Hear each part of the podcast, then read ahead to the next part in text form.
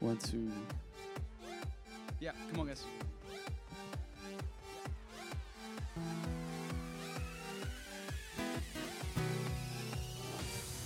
Vinny Bob Rebo?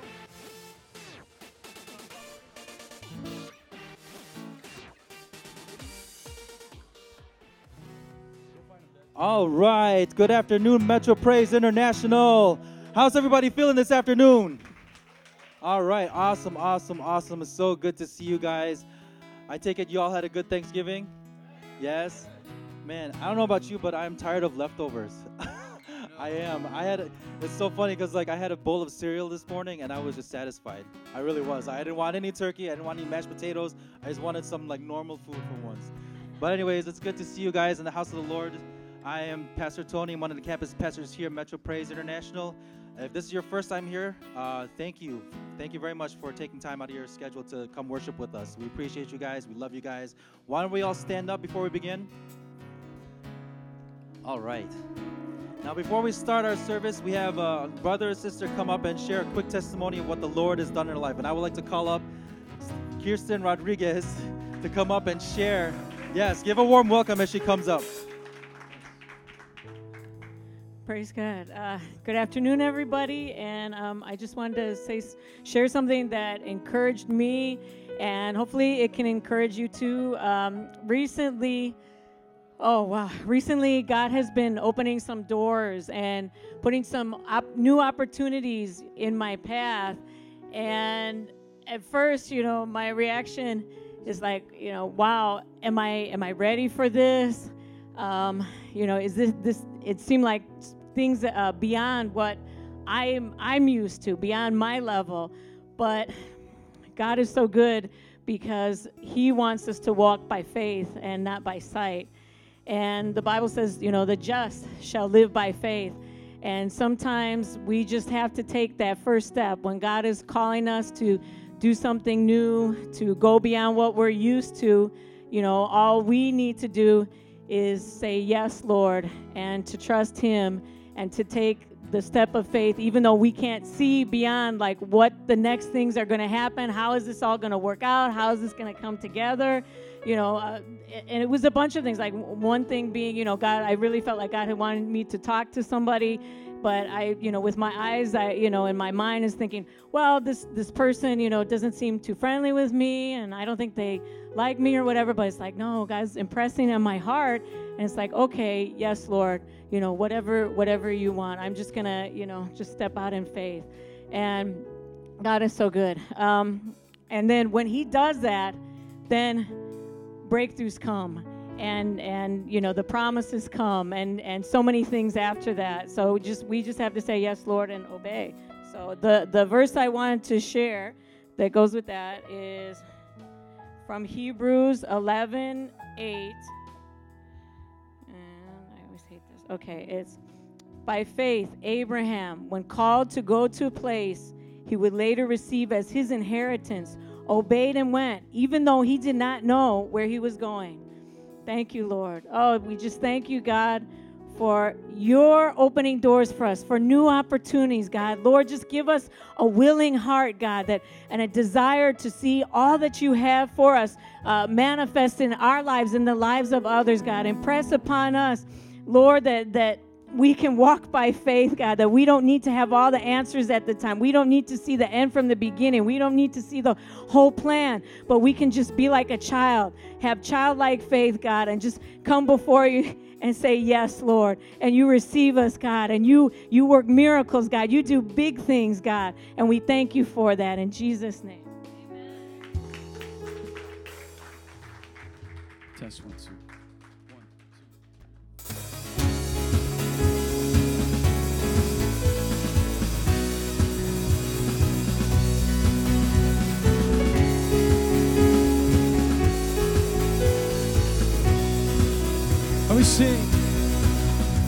Go on to speak against my borrowed innocence. The judge is my defense. I'm going free. I heard the freedom right through the heart of. I'm the guard of hell. I'm going free. It out. I'm going free. Glory, glory.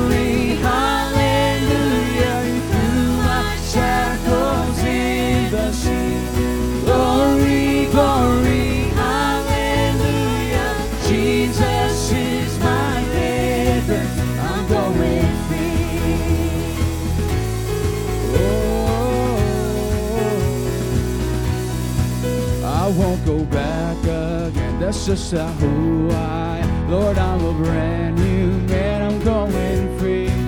I'm on a narrow road. It's paved with grace and it's gonna lead me home. I'm going free. I'm going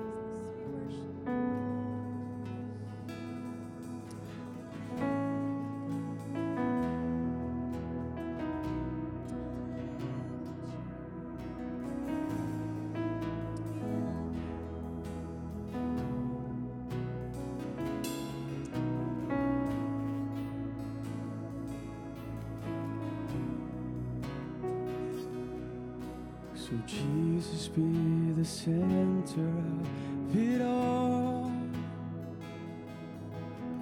Jesus be the center of it all. From beginning to the end, it will always be, it's always been you, Jesus. Jesus, come on, sing it again.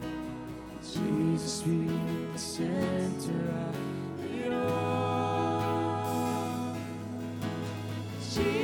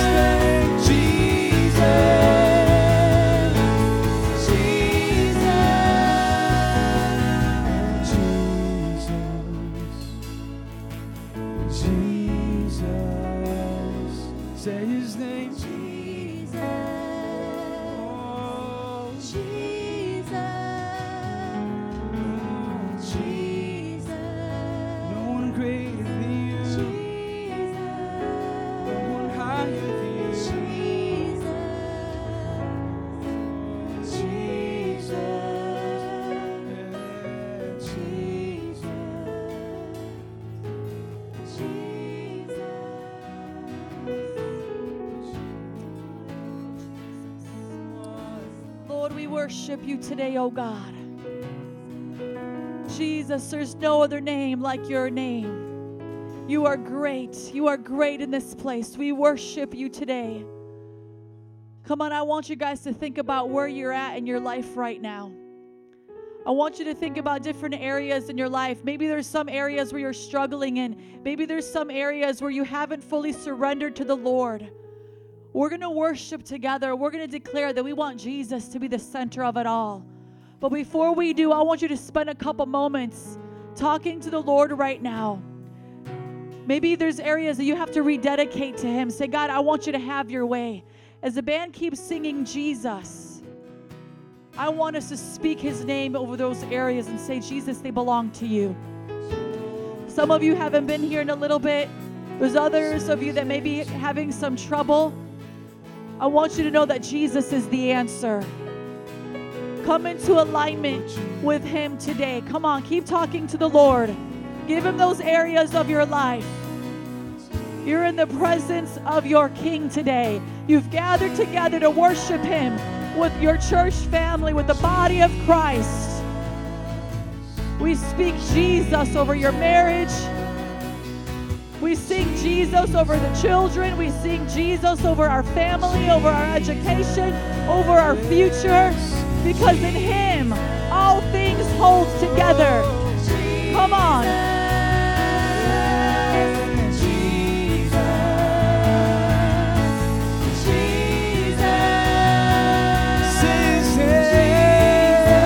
Come on, give it to Jesus today.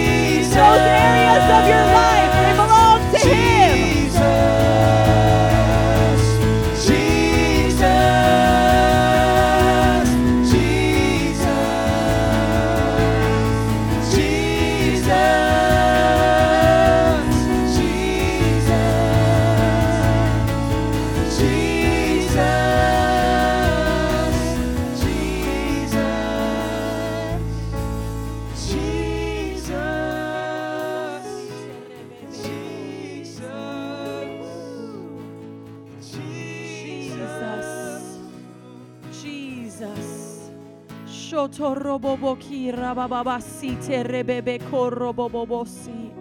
Come on, if you're baptized in the Holy Ghost this morning, this afternoon, if you speak in tongues, let's lift up our voices in this place. Come on. We're going to push through today. We're going to push through and worship. We're going to get a hold of Jesus. Some of you guys need to come to this altar right now and say, Jesus, if you don't meet me here, I feel like my life is going to fall apart. Come on, meet Jesus here today. Don't let this moment pass you by. He's here to be with you. Come on, let's speak in tongues today.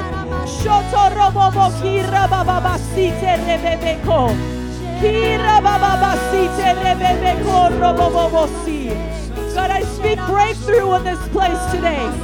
Breakthrough in finances, breakthrough in marriage problems. Come on, I speak breakthrough over our families being saved. Shotorobobo kirabababasite rebebeko. Kirabababasite rebebe sotorobobo kirabababasi. Come on, we believe in the gifts of the Holy Spirit here. We want God to show up in power. We've come to experience God this morning. You need to come expecting a miracle every time you're with your church family. Every time you come into this room to meet with God to worship Him, you come expecting God to move in your in your uh, circumstances and in your situation. Hallelujah.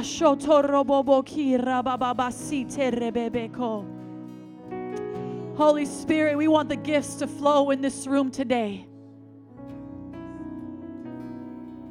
We want to hear you speak to us. We're going to open up this time for the gifts to flow. If anybody feels like they have a word of knowledge, a word of prophecy, come on, let it come forth.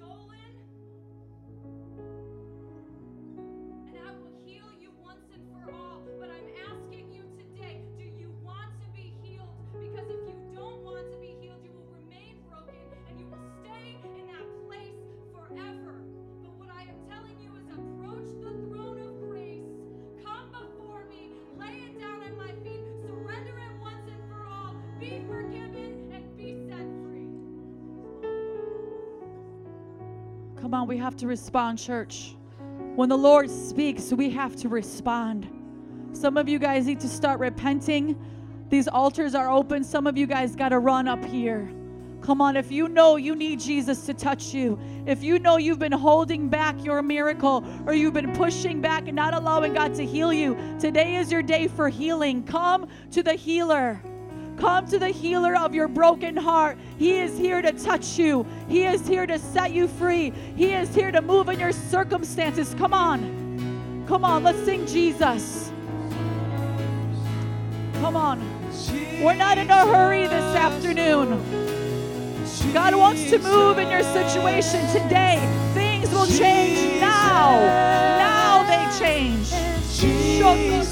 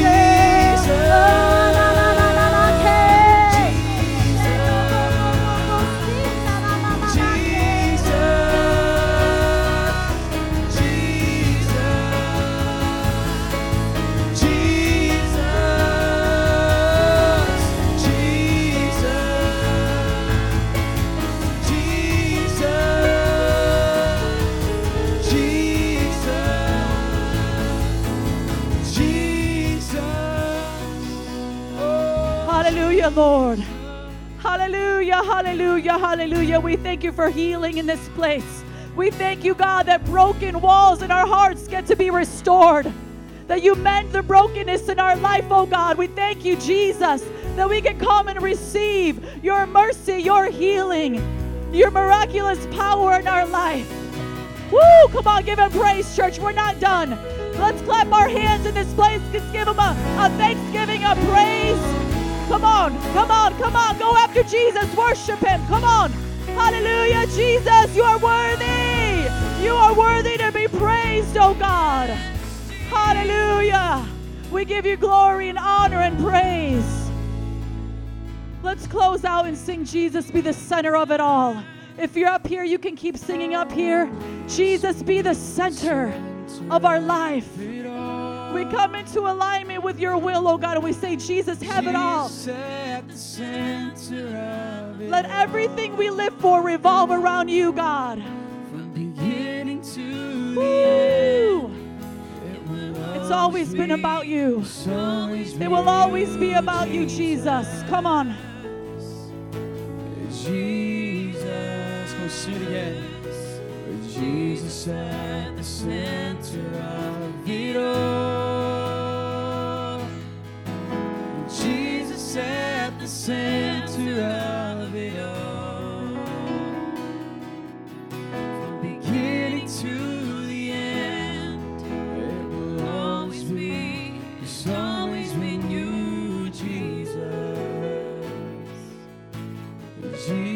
Just the voices. Let's sing that again. Just the voices. Come on, lift up your voices. At the center of it all. Jesus at the center of it all. From beginning to the end, it will always be, it's always been you, Jesus. Jesus. You say his name, Jesus. Jesus. Jesus. Jesus. Hallelujah, Lord. We worship you today. We thank you, God, that you show up and show off in our circumstances. In you, there is power. In you, there is victory. In you, we have our healing. In you, there is salvation and hope for tomorrow. And we want to say, Jesus, we love you today. And we thank you for who you are and what you've done for us. We thank you for your goodness and your faithfulness and your mercy in our life.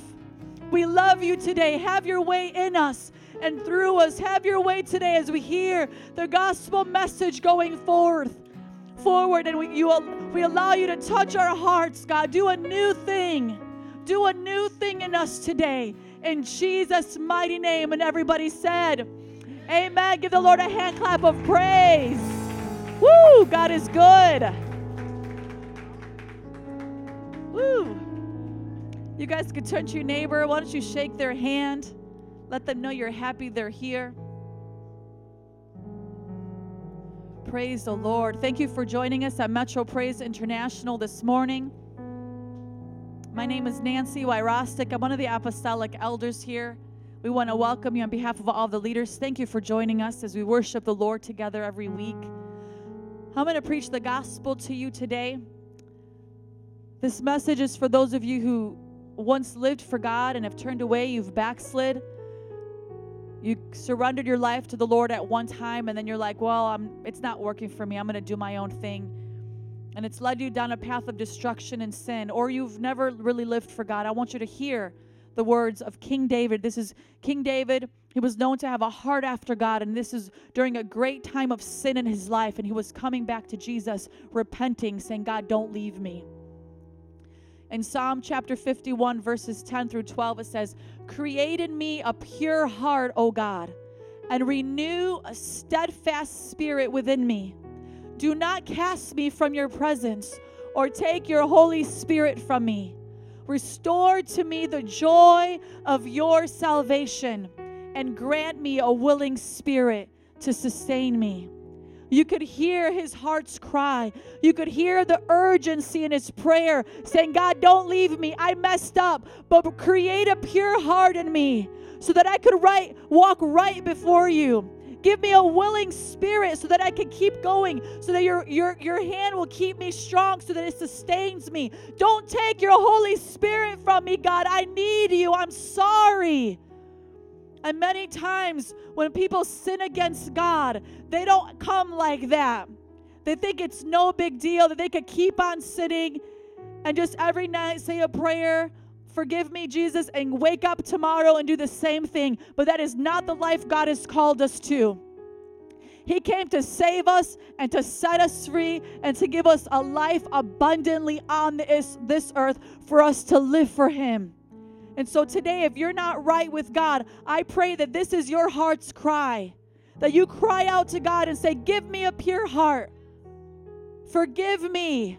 Don't take your Holy Spirit from me. I need you to restore to me the joy that I had when I was living right with you. Because I tell you, friends, one day with Jesus, living for God in all of its troubles, is more worth it than living a thousand good days without Him. It does not compare. You need the peace of Jesus in your life. You need his righteousness. You need his joy. So, with all eyes closed all across this room, I want to give you an opportunity to get right with God today and come back to him and say, God, I'm going to surrender again. I'm not going to do it my way. I'm going to trust you. I want to live for you. I'm going to repent of my sin. So I'm going to pray right now. And I just want you to come into agreement. As I pray, let this be your heart's cry and come back to Jesus and get right today. God, I thank you for your word.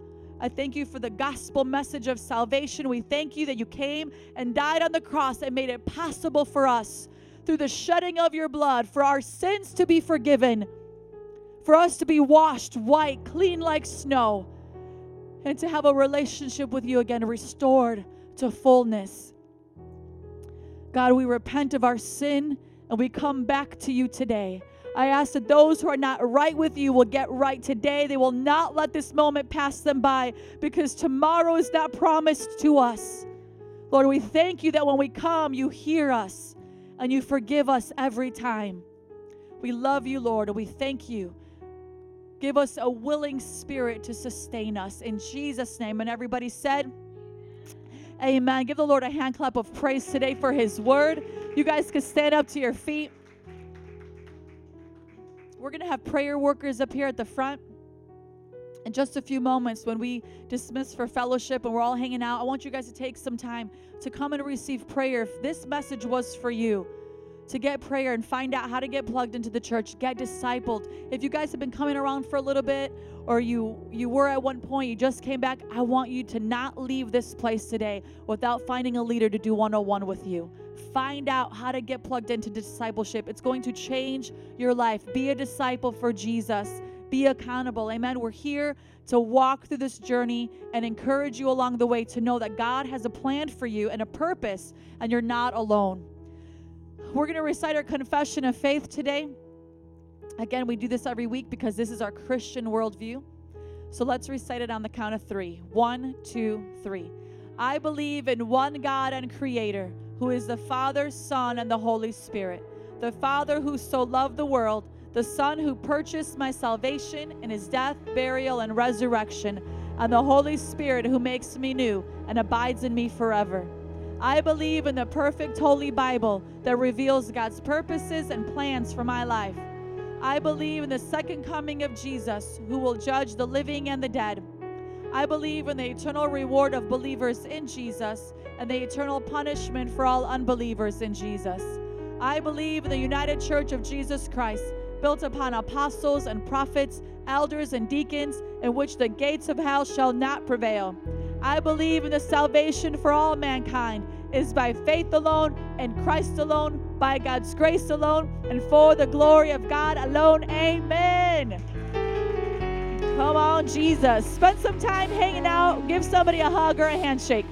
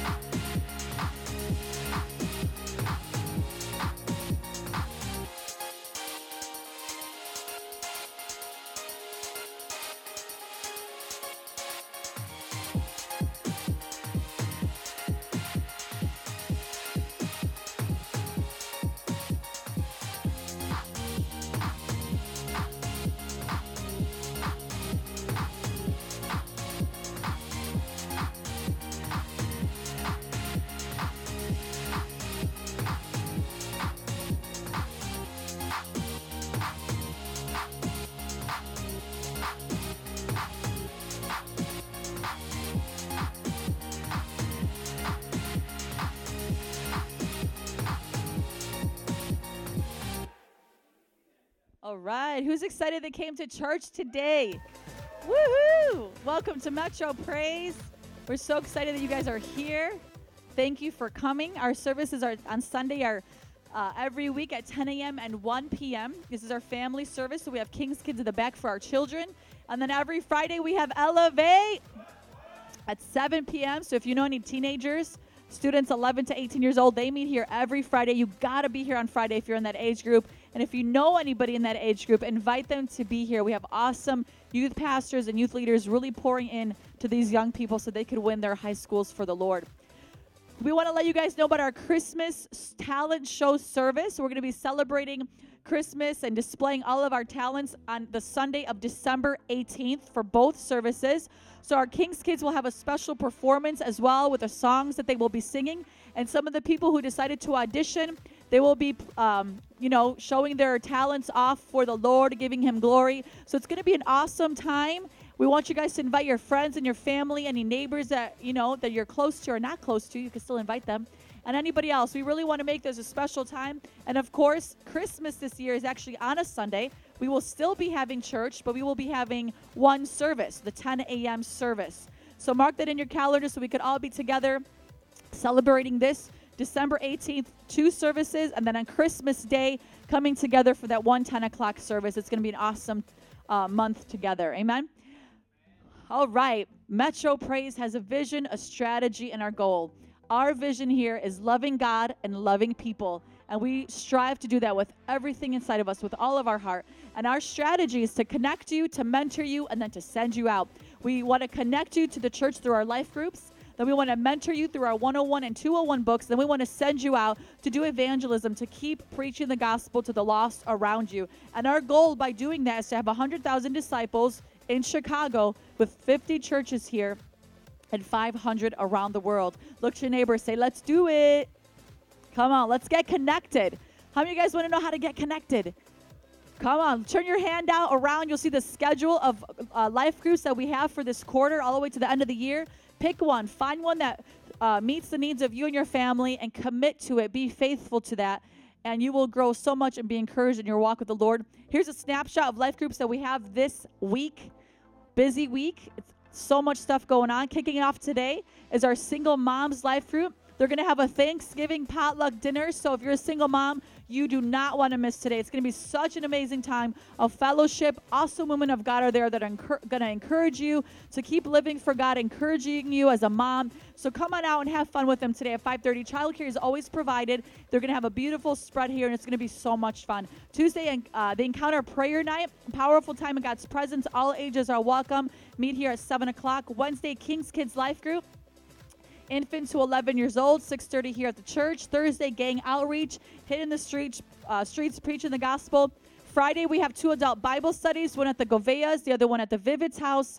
18 years and up pick one of those addresses show up at 7 it will bless your life. And then saturday the ambassadors 11 to 18 that's our elevate life group 1 o'clock here at the church. They're doing awesome things. Look to your neighbor say get mentored Come on, we have leaders ready to take you through the 101 book called Welcome to Your New Life. This is done one on one. So we want to encourage you pick a leader that you want to share life with and let them teach you how to live for God and accomplish his plans for your life. When you graduate the 101, you'll get into the 201 class, Disciples That Make Disciples, where we train you to be a leader so you could be ordained as a deacon or an elder one day and fulfill God's purpose on your life through the church and, and be a leader everywhere you go that we want to send you out. Somebody say, send. We want to send you out to do evangelism, preaching the gospel on the streets every Saturday from 5 to 8. They go street witnessing, uh, telling people that Jesus saves, that He is the only way to heaven. And it is our mandate. Jesus told us uh, in Matthew 28 through the Great Commission that we have to go and make disciples of all the nations. And if we don't go and tell people, how are they going to hear? How are they going to know? So it's our responsibility as believers to go and tell them. So if you've never been street witnessing, I really want to encourage you to do that because it will really bless your life. So to recap, MPI has a vision, a strategy, and a goal. Vision of loving God and loving people, strategy to connect, mentor, and send, and a goal of 100,000 disciples in Chicago with 50 churches here and 500 around the world. Look your neighbor, say, let's do it. Come on. Who's excited to give their tithes and offerings today? Come on, we're going to get into the giving lesson in just a moment. MPI believes that a tithe is 10% of our total income given regularly to the church. Anything that comes after the tithe is an amount between you and the Lord that's given as an offering, and all that's required of that is that you give with a cheerful heart, with a generous heart. So let's get into the lesson today. Section four is all about overcoming hindrances, and today's lesson six, overcoming bitterness. How many of you guys know that bitterness is nasty?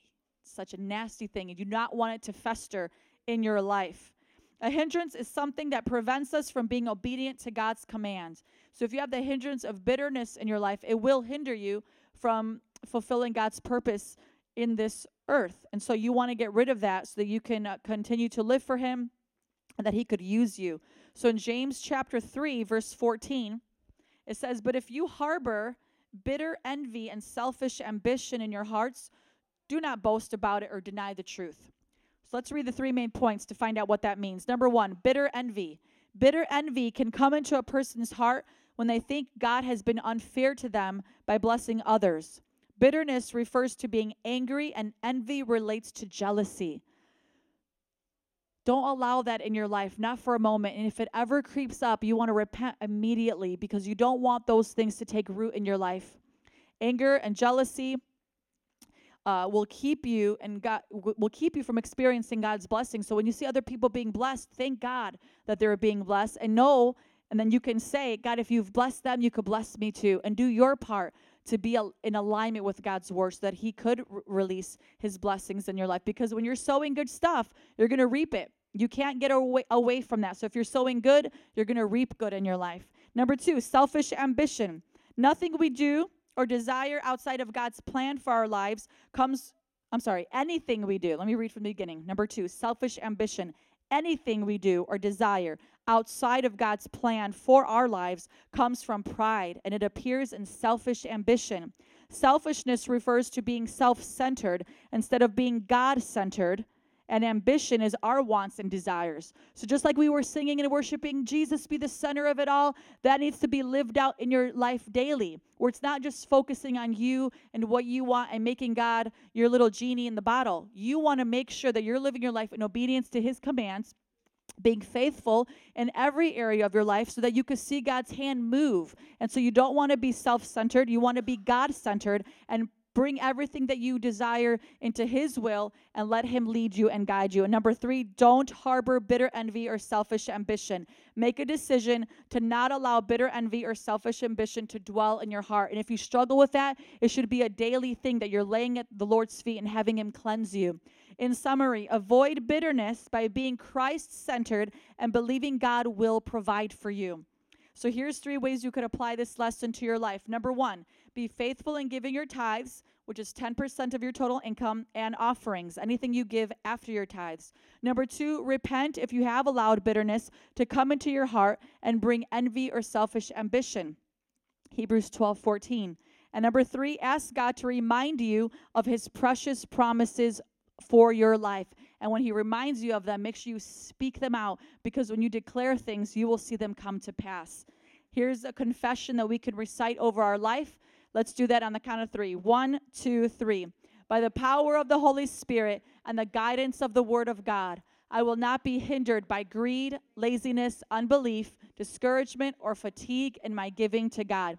I will overcome bitterness, impatience, pride, fear, idolatry, and live a life of obedience in my finances. If you guys are excited to give today, let's stand up to our feet together and prepare to give the Lord our best today.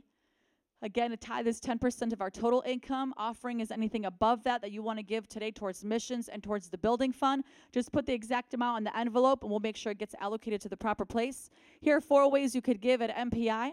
Number one, in the bucket during the offering. Number two, in the wall mounted drop boxes. Number three, in the back with a credit or debit card. Pastor Jerry will be available for that today. Number four, you could go online and use Chase Quick Pay, PayPal, or Bill Pay at mpichurch.org forward slash giving.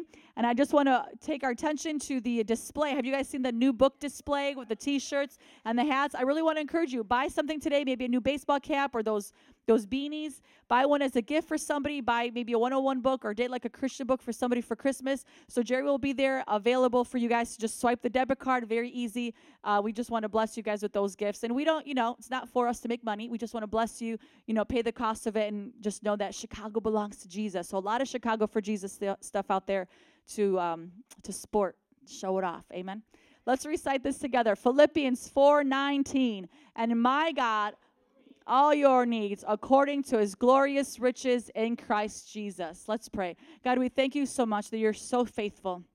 We thank you, God, that you provide, that your promises for us are yes and amen. And we today, as your people, we get rid of bitterness and envy and jealousy and anger in our heart. And we say, God, have your way in us. We thank you for blessing our neighbor. Keep blessing them, prosper them, oh God. And as you bless them, God, we know that our time is going to come. As we continue to be faithful to sow the seed, I know that if I do not give up, I will reap a harvest in Jesus' name. I pray you bless your people today, provide for their needs, open doors of employment, give them raises and promotions and uh, increase over their life, God. As we put you first and are faithful to you, we know that your goodness and your mercy and your favor shall follow us all the days of our life. In Jesus' name we pray. And everybody said, Amen. Please come forward as you give today, and we thank you so much for your generosity.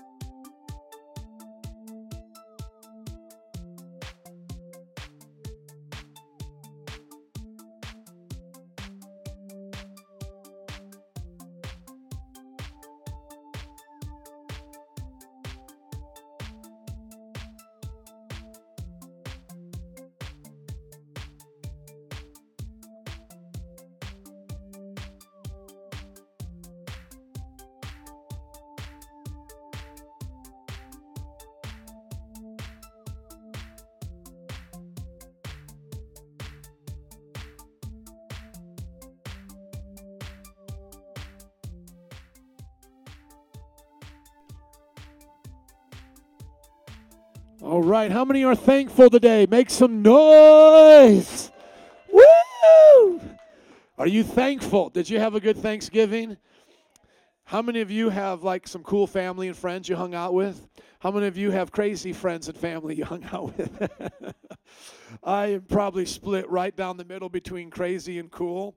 I'm not going to tell you who they are or what side of the family they are on, but uh, I definitely have some crazy friends and family I saw. And uh, you know what I love about Thanksgiving is that you can enjoy your time together with people and use it as a bridge to preach the gospel, to tell them what it means to be thankful, because this actually is an American holiday based out of Christians being thankful. Now, I know a lot of you think about the, uh, the pilgrims and all of that, but that's not really the, the full story there. Uh, there was thankfulness with people coming to America in the 1600s. But where, as we know Thanksgiving to be, really came about during the time of the foundation of America after the 1700s and the establishment of our country, and then into the early 1800s, the freeing of the slaves, and with Abraham Lincoln.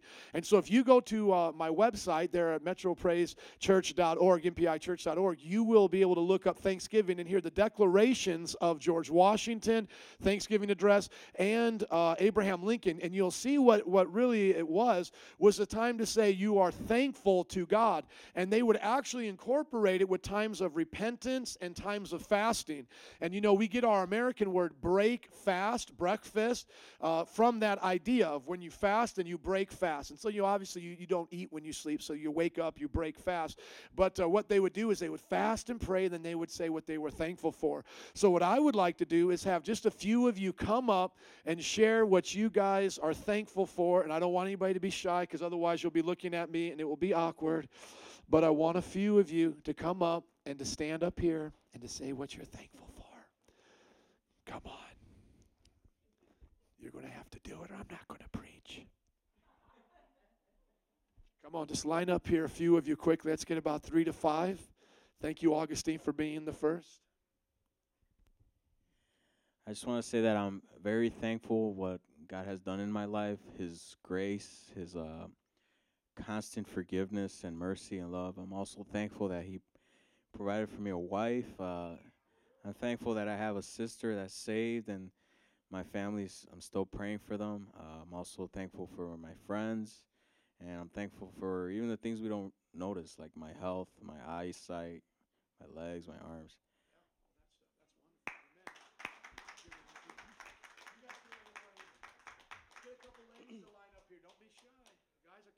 You said one one thing, right? Okay. All right. Okay. Okay. Amen. uh, I'm thankful for uh, my marriage. You know, I'm young. I'm 20, and uh, just the fact that I can, you know, experience the fact that marriage is not something that you know could be like when you're 30 or 40. You know, and just that I'm young, I'm experiencing how awesome marriage has blessed me. You know, being able to serve my wife, and then utilizing that to be, you know, being a servant of the church. Like it's, it's so many valuable things I'm learning in marriage. You know, and God's just pouring out His love and showing me how to love more. It's just, it's awesome. You know, it's an encouraging thing, and I love it. So that's one thing I'm thankful for right now, my marriage, and also I'm thankful for the fact that God has blessed us with a with a child who will soon be born in March. Amen. so uh, yeah, that's all I can say. Amen. Amen. I'm thankful. I'm thankful for um, for God just uh, being able to pour His love into me and into my family. Um, just this Thanksgiving, I've seen how over the years, as I've came to Christ, um, just the tradition kind of has changed. Um, before it used to be a time of gathering, and we used to get into just drinking so much and just really not enjoy, you know, and be thankful for many things. It was more like a big party. But as the time as time has gone by, and as I've drawn closer to God, uh, I've been able to just that tradition is no longer anymore. Like we just enjoy each other's presence and love, and and just you know the, the way that the family is growing. I'm just thankful for uh, the way that He's been moving in my life.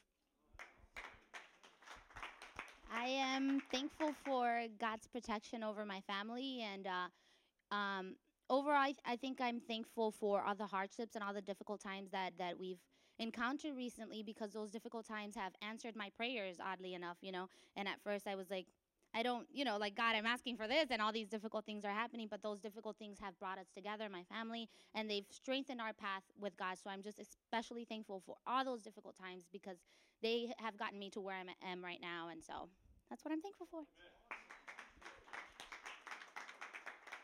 Okay, I'm thankful for the time I did in prison. Um, it real God saved my life and He rescued me when I was in prison. So I'm thankful for that time, and I'm thankful that ever since I got out two years and four months ago, God has kept me. God has blessed me, and God has restored me. Um, I'm thankful for my husband. He's the husband that I prayed for, that I waited for seven years, tr- um, having faith and trusting God um, and staying strong in the Lord. I thank God for MPI. God brought me and my husband to this church. I'm thankful for Pastor Joe and his wife, Pastor Nancy. I'm thankful for Ricky, Rachel, and um, Jerry, Pastor Tony, and everybody that has, you know, like poured into us and has like helped us in our walk with the Lord and that has just loved on us.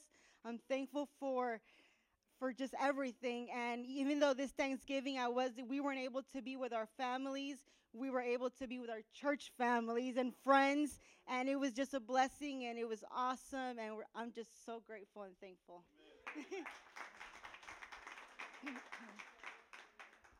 um, uh, my, my family, I'm thankful for, um, for all the support that this church has given us. Um, Jim, um, you prayed for Jim. Jim is re- still in the hospital recovering, and um, the the operation is uh, successful, right? Although there are a little bit of some um, struggles, but um, um, it's he's alive, good, right? Um, so and also, right, uh, I'm very very thankful for. I have four kids. Everybody has. We we've struggled when we came here. But however, every time you make decisions, sometimes good or bad, but however, when we call out to God, right, He's always there, very faithful, right? So whatever decisions we make, right, God is always faithful. Sometimes we may not be faithful to Him, but He's always there when we call out to Him.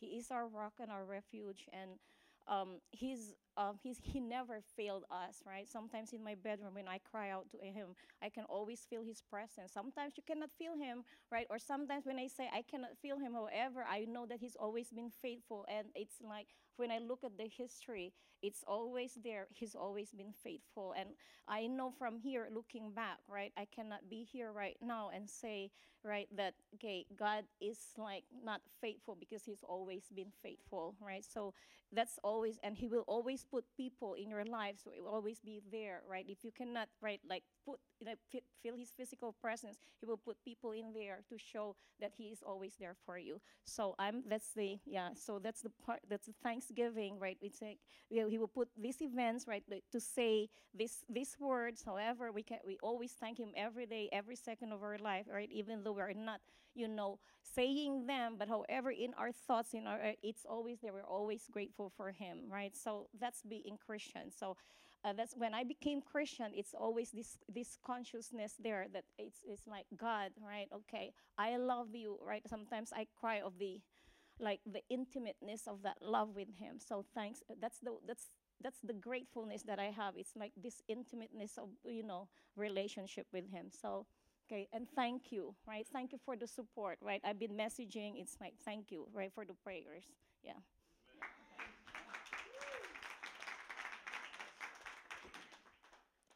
Yeah, um, I have a lot to be grateful for because um, about a year ago I literally had nothing, and I'm grateful I got a roof over my head now. I'm grateful I'm back in school. I'm starting a job this week. Um, just for every th- little thing I have, like every blessing means a whole lot to me. I have a phone, and um, I mean, I spent Thanksgiving with not my real family, but with a family that was nice enough to take me in, and um, I'm grateful that my dad, um, his surgery went well and he's recovering, and um, just that you guys have taken me in, and it means a whole lot to me.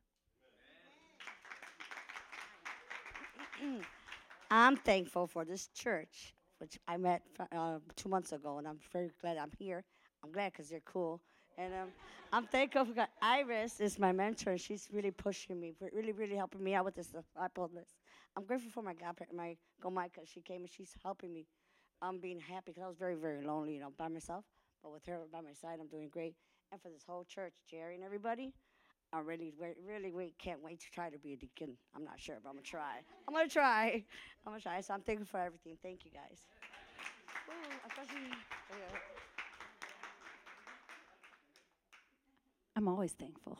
But uh, I have an awesome husband and um, and baby boy, so I'm thankful for my family and my extended family and my church family. And um, this year, I lost my brother to cancer, and I'm so thankful. I had 36 awesome years. I'm thankful for his 46 years on this earth, and I'm also very thankful I got to be there before he passed to say goodbye. And um, as a family, we all got to be together, and that was just a God thing. And I'm thankful that he got right with the Lord and he's with Jesus, so I will see him again. And um, I'm just thankful for the joy of salvation. Let's give it up for Jesus. Amen. We're all thankful. Praise God. Woo! That's what's up. Today's message is on the Gospel of John. We're going through the seven signs of John. If you haven't been with us before, if it's your first time, or maybe haven't been around for a little bit, it's a series that we've decided to undertake to go through the book of John as he wrote it in seven different signs. And actually, the last sign will be the last Sunday of the year. And the last Sunday of the year is Christmas. And that last sign will be on Lazarus. And just get the message already in your heart right now a dead thing coming back to life, brand new. How many of you want to end a year and start a year the way God wants you to do it? End it the right way and start it the right way. This is going to be a great time to be a part of the church. So, December is going to be amazing. All of our things are on Facebook, past messages, today's. Notes are on Facebook as well as our website. Share the messages. We're live now. Let people know who may be getting sick. Sadly, during this time, there's some viruses that go around, weather changing. Let them know we're always live for both services. And let us continue to do our homework to read the Bible as I preach the Bible. So today I'm talking about John chapter 6. How many have read John 6? I know you guys have. That's awesome. Let's give it up for those who read their Bible. Come on. And next week, the sign is still going to be in the chapter of, of John chapter 6. So if you've already read it, you're ahead. Reread it. If you haven't, read John chapter 6. Today is on Always Enough. Everybody say Always Enough. Thank you. Let's go to John chapter 6, verse 1, talking about Jesus feeding the 5,000. This is a popular story. Most of you have probably heard of it, but I hope that we all can be challenged and encouraged by it today and learn some new nuggies, get some good nuggets out of it. John chapter 6, starting in verse 1. Sometime after this, Jesus crossed to the far shore of the Sea of Galilee that is the Sea of Tiberias, and a great crowd of people followed him because they saw the signs he had performed by healing the sick. What did they see? They saw the, come on, what did they see? The signs. Now look at where we're at. John chapter 6 is where we're at. So the messages we've been going through are the signs that they had been seen. They saw prior Jesus churning the water into wine. They had heard about or had saw Jesus healing the royal official's son. That was in John chapter 4. And the same thing is about the healing of the paralytic. So they're either seeing it or hearing about it. And these signs are causing Jesus to have a great big crowd following him. And so they go to Jesus. And then what happens right here is Jesus goes up to a mountainside and sits down and begins to uh, teach his disciples. Now he sat down with his what? What do they call that in the Bible? His disciples. Did he sit down with church members? Did he sit down with uh, three people in three piece suits, fancy people? Did he sit down with rich people, poor people? Who does he sit down with? Disciples. Ask your neighbor sitting next to you, who am I sitting next to? Ask him right now, who are you? Are you a disciple? That's the question we want to know. How many of you sat at a table this week, Thanksgiving, and there was some disciples there? How many of you sat at a table and there wasn't a lot of disciples there? Well, if you were a disciple and there wasn't a lot of disciples there, that's an opportunity for you to get to work and make some disciples. So, this is how Jesus normally went about teaching. Let me just pause here for you guys to understand this. Jesus is not here just as a genie to perform uh, signs like a uh, David Copperfield. Jesus is here to teach about the kingdom. So, if you were ever wondering to yourself, how in the world did it get to be there's 5,000 men out here, well, we're going to get to understand there's women and children as well. How did all these thousands of people get to be out here and get hungry? Well, what was happening was they were following Jesus, not just for the sign but for his teachings. And so that's what a disciple is. A disciple is someone who listens and obeys their master. And that's what we need to do for Jesus. Now, verse 4 tells us when it happened. It was during uh, the Jewish Passover, it was right around that time the Jewish Passover was near. Next uh, set of verses, we see Jesus looked up and saw a great crowd coming toward him. He said to Philip, Where shall we buy bread for these people to eat? And probably what had happened was they could only sit down for so long, and they were now getting hungry, and they started getting up, going to the teacher. It would literally be as if right now I start talking and don't stop, stop until around midnight. At some point, you're going to walk towards me and say, like, Hey, do you have any food here for us or anything? If if you haven't walked walked out and gone out the door, okay? So we're already seeing some dedication that these people have been with him morning, noon, and night. And so he sees the large crowd coming. Now, watch what he does. I love Jesus. And, and um, Catherine had mentioned this that sometimes our tests are brought about by God to bring a testimony. Sometimes the battles are set forth by the Lord so that we can become a conqueror and have a victory in Christ. And so here we see the crowds coming towards him, and he looks to Philip, his disciple, and he's like, Where are we going to buy something for these people to eat? Now imagine if you're Philip, what are you thinking to yourself? This is impossible. This cannot happen. This cannot happen. Now, my mother in law, who's Greek and cooks for about 100 people just at any given time, she might be able to handle this problem. But Philip, he's like, I don't know what I'm going to do. And I mean this in all seriousness. You tell my Greek mother in law, like this Thanksgiving, you're going to have 15 people over. She cooks for 50. You know the kind of people I'm talking about. We are taking trucks, lo- truckloads of, of leftovers home. So it's almost like, you know, there's some people you got to tell them to be at 3 when the event starts at four. I think for my mother in law, I got to tell her, you know, there's only like five people coming, so then she'll cook for 15. Are you getting what I'm saying? But, but Philip here, he didn't have that gift of a Greek mother in law to make it happen. And really, in this sense, who could really cook for this amount of people that fast? Because look at what he says back in verse 6. Uh, well, verse 6 says, rather, Jesus asked him this only to test him, for he already had in mind what he was going to do. Now, look what Philip answered. He said, It would take more than a half a year's wages to buy enough bread for each one to just have a bite. Now, just put that today in our vernacular. This is really easy to understand. Average income in America is around 50,000. What Philip is saying is if I had $25,000, Jesus, I could ba- probably barely give them a bite. Let's keep going. Verse 8 Another one of his disciples, uh, Andrew, Simon Peter's brother, spoke up and says, Hey, we have a boy here with five small barley loaves and two small fishes. But how far will this go among so many? So he's like, I got something, Jesus, but I don't know if this is going to do anything. Now Jesus said, Have the people sit down. And there was plenty of grass in that place. They sat down, about 5,000 men. And this is where we're going to learn from the other gospels that there were women and children there in just a little bit. But this is John telling the story. So he says, Sit down. There's about 5,000 men there with their wives and children.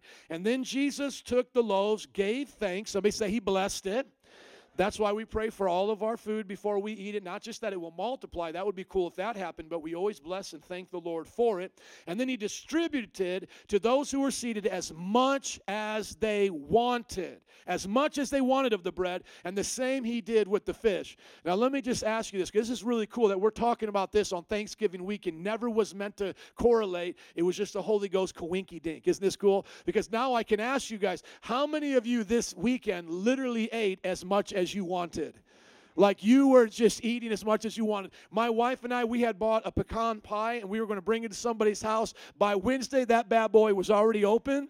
I was getting with it. I was putting whipped cream on it. I was eating it. I almost ate the whole entire thing. There's just a little bit left right now. So literally, I took this Thanksgiving holiday and I'm like, I'm going to eat as much pecan pie as I want. Does anybody else like pecan pie? That's like my favorite pie. And and so the same thing is, I was sitting down with people, you know, during the time um, we were with our family. It was happened to be a Friday because my uh, brother-in-law is a police officer. He was serving, you know, our city uh, on Thanksgiving, so we made it for Friday. And you could just see, you know, the Greek feast is there. And, and, and my sister in law, she's obviously Greek, but she married into a Latino family. So you got the Greek feast, the Latino feast. How many just love that cross cultural food and just love to eat, you know? And it's just, there's so much food. And, and there's, it's like literally, if you said to me, do you want to eat something else? I would say no. And if you said, what, if I paid you $500 to put another piece of pecan pie in your belly? I would tell you, I cannot do it without puking. Like, I, I will get sick. And I know we need to know better than that. How many need to know better than that? We need to stop eating until we get sick. But some of us, we don't learn our lessons. But here's the thing I want you all to get here is on their own, $25,000 wouldn't even have got everybody a bite. Jesus had enough for everybody to eat their full. And you've got to understand there had to be some college age students there as well. And they're full. Obviously, it's going to be like twice, three times as much as average people. I used to eat like that when I was younger. And then all of a sudden, it all started coming out here. And I realized I can't eat like these young guys. And let me tell you what it's like because I have Bible college students at my house all the time.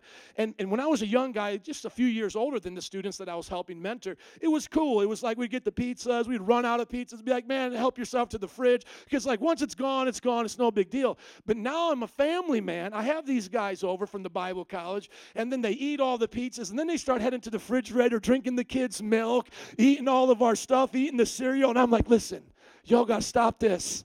You are going to eat me literally out of house and home. And now I get all these flashbacks to when I was in people's houses about that age. And the people would say back to me, Joe, I know you're like family. We love you, but you got to stop eating here. You know, and I'm dead serious. I had one of my family friends' mom actually take me to her refrigerator. She's like, This is our food. I will share some of it with you, but you cannot eat all of this. She literally had to sit me down and tell me this. And then she told me, You can have one glass of milk when you're here, you can have one cookie, something like that, okay? But here's the point these people ate as much as they wanted. Jesus wasn't being cheap. And look at verse 12 now. When they had all had enough to eat, they were full, they had enough to eat. he said, Jesus said to his disciples, Gather the pieces that are left over. There's even left over.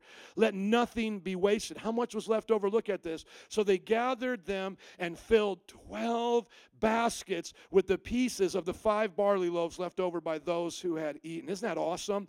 There was not only more than enough for them to eat, but leftovers. After this, now watch, this is what God does through this miracle. People see a sign. Now look at what happens in their hearts. The people saw the sign Jesus performed, and they began to say, Surely this is the prophet who is to come into the world. Jesus, knowing they intended to come and make him a king by force, withdrew again to a mountain by himself. And now we get this whole picture here that there's a, a need to be met. Jesus meets the needs, and it's miraculous. So let's look at the, the introduction, and then we'll draw out this picture a little bit more. But just like the disciples in the story of this feeding of the 5,000, we often find ourselves overwhelmed and unable to do what God wants us to do. So, this is why I believe John is telling us this story, so that we will believe in Jesus as our Messiah. Like how they saw Jesus do the miracle, we will see a miracle in our own lives, looking to this as an example. And so, what are the things that God is asking you to do that may seem unattainable, overwhelming, something that you can't do on your own? Well, let's just start with some of the basics. The moment you get saved and God now says, stop sinning, how many know that becomes quite impossible unless you have God's help? Like i'm going to stop sinning. Now some of you may say well stop sinning. That's pretty easy you know? Well the first things you're just going to mark off is like well i won't murder anybody. I won't steal from my job you know? I won't just but hold on. Do you know that there's a command in the bible to forgive all of your enemies? How many think that comes easy that's almost impossible because I know some of you want to talk to Jesus and be like, uh, Jesus, you don't know my enemies. You don't know how bad they've been to me. But Jesus says, No, I still want you to do that. And I want everybody to get this. As big as the problem was for them to try to feed 5,000 people plus all the women and children, as big as that would be, it is actually harder to live free from sin than it is to feed those 20,000 people. See, think about that. To live free from sin is impossible without God. What's another thing that's literally impossible without God? How about this? A happy marriage? A happy marriage that lasts years? Do you think every couple that stands before me as a pastor or stands before uh, God and people and makes their vows, do you think they intend on getting a divorce? Are they stupid? Why do they do it then if they're going to get a divorce? They're not dumb, right? Everybody comes to that day with the best intentions, the best hopes. But what do they find out over time? It's impossible unless you have God in the middle of it because He promised what I join together, no one can tear apart. Now, I know we may know of some stories where people don't love God and they have a marriage, but those are uh, a marriage that lasts, but that's very rare. And then I would go as far as to say no one has a God kind of marriage without God in the midst of it. So it's not just putting up with each other, tolerating each other, it's appreciating and love each other as God has made you. That sounds pretty intimidating without the Lord, doesn't it? For me to love my wife as myself all the days of my life, to lay my life down for her, to prefer her over myself, to not uh, become bitter at her and the mistakes that we make to each other, to forgive all throughout marriage, that's a God thing. And then moving on now to another thing that's impossible without God in the middle. Literally, a bigger, I would rather Jesus say to me, feed 20,000 people with five five loaves and two fishes than for, for me to try to raise my kids in this environment and culture to be godly without his help. Are you listening? Does that make sense to you? Think of how impossible that is. Everything in the media, everything out there on the streets, infiltrating their mind and their conscience. It is literally like we as parents, and I have five children, it's literally like it's that old, uh, you know, cartoon where there's like a big dam right here, and the water starts to come out of one place here, and you put your finger there to stop it. This is how I feel as a parent. You know, well, okay, I got to shut down YouTube now because they're starting to find stuff on there that's nasty. Oh, but then all of a sudden it comes out over here. Oh, I got to watch what they're watching on Netflix. Oh, Oh, but what about my neighbor across the street? They're a lesbian couple. I got to explain that to. Oh, what about this people over here at the park? You know, they wanted to start a fight with them. And you start to realize you can't stop the dam of this culture when it comes to your children. It's impossible. You have to have God on your side. So many times we find ourselves in these places, and God has purposely put us there. Purposely put us there. Not to cause us pain, but to grow our faith. God wants us to trust Him and to obey Him. And so He's not going to ask us to do anything that He will not first empower us to do. He will empower us to live free from sin. So now, if today you are a Christian, you are empowered to live free from every single sin. As a matter of fact, you were taught to pray in the Lord's Prayer Lead me not into temptation, but deliver me from evil. That is a real prayer with real answers that you can see every day of your life when you're tempted. How many of you, let's just take a survey, since becoming a Christian, being tempted, you prayed something like that, and guess what? You didn't sin. God actually led you out of temptation. You were going to this website, gentlemen, to look at something you shouldn't have been looking at. Ladies, you were about ready to, you know, to max out that credit card because you were looking at something you shouldn't have been looking at. Coach purse, only $1,500. That's a steal. Amex, you know, Visa, I got it. Okay, so generally guys lust after girls and girls lust after purses and shoes. Sorry to, sorry to be stereotypical, stereotypical, if I could say that word. But now some guys are actually lusting after shoes, Jordans, right? Lusting after this you know. And I know girls can lust after guys. I actually had one of my crazy extended family make fun of me a little bit. It was kind of weird because I was talking about how I've lost weight and I got to watch what I eat. And I was actually still doing my bike riding throughout the Thanksgiving holiday. And it wasn't because like I was so disciplined. It was just like, dear God, if I don't do this, the ship is sinking. So Thanksgiving, I rode my bike 30 miles yesterday, etc. So here's the deal. I'm, I'm sitting here talking to this family friend of a friend, whatever. She's at the table and we're talking about the, the weight I've lost. I show her the 280 pound me. And you know what she says back to me? She says, Oh, did, did your wife have a hard time loving you at that, at that size? I was like, No, I'm having a hard time loving you right now, though, but I, I, I didn't think of it like that. And then and then and then she goes, "Oh, that's probably because because because uh, she knew she would have less competition with the ladies, because nobody wants that." Like she literally she literally said that to me. And so I guess I was supposed to feel all right with that because I'm not the 280 pound me anymore. But I was like, woman, you are harsh. And it's like I hadn't been around a woman so so mind uh, so man mindset in her like lust. I don't want to say lust, but like she thought like a man. You know what I'm saying? So yes, women can lust after guys and guys can lust after shoes. But my typical example of us getting caught up in our sins is men lusting after women, women lusting after persons. I said all that just to say that. But the point is this: is that starting with sin, God gives us a way out move into our marriage or to dating relationship god gives us his word to live holy with our parenting. God teaches us how to parent. So the question is are we going to be the disciples that listen to jesus let him do the miracle or are we going to be the ones that quit, move on, and never see the miracle? Because if you got hungry, didn't want to wait around for Jesus to get to the miracle, you left, you wouldn't have seen the multiplication. You wouldn't have seen it happen. It was those who stuck around, who weren't there just for the carnival show, just for Jesus to always do miracles. They were actually there to listen to Jesus talk now, and Jesus did an amazing thing in their life. And so, what we have to see is that God's glory, look at that last sentence, please. God's glory is seen in our lives when we admit our inability and put our faith and trust in Him. Can I get an amen? Amen. These are the signs of the book of John, something to look forward to. Uh, we've already discussed the first three there. We're talking about the 5,000 today. Uh, the next one for, for next week will be on uh, Jesus walking on the water, and then we'll apply that at Lake Michigan. You guys want to give that a try? You know just like see how your faith is. Just like see can you walk a little bit get at least a couple steps out there half kid. But anyways come back next week. We'll see how that applies to our life. Then we'll go to the healing of the blind man. This is an awesome story. And like i said the last one of john's signs is the raising of lazarus from the dead. That will be december 25th that day we'll announce next month for december but i'll give you the little update. Now we're only going to have one service on christmas day okay?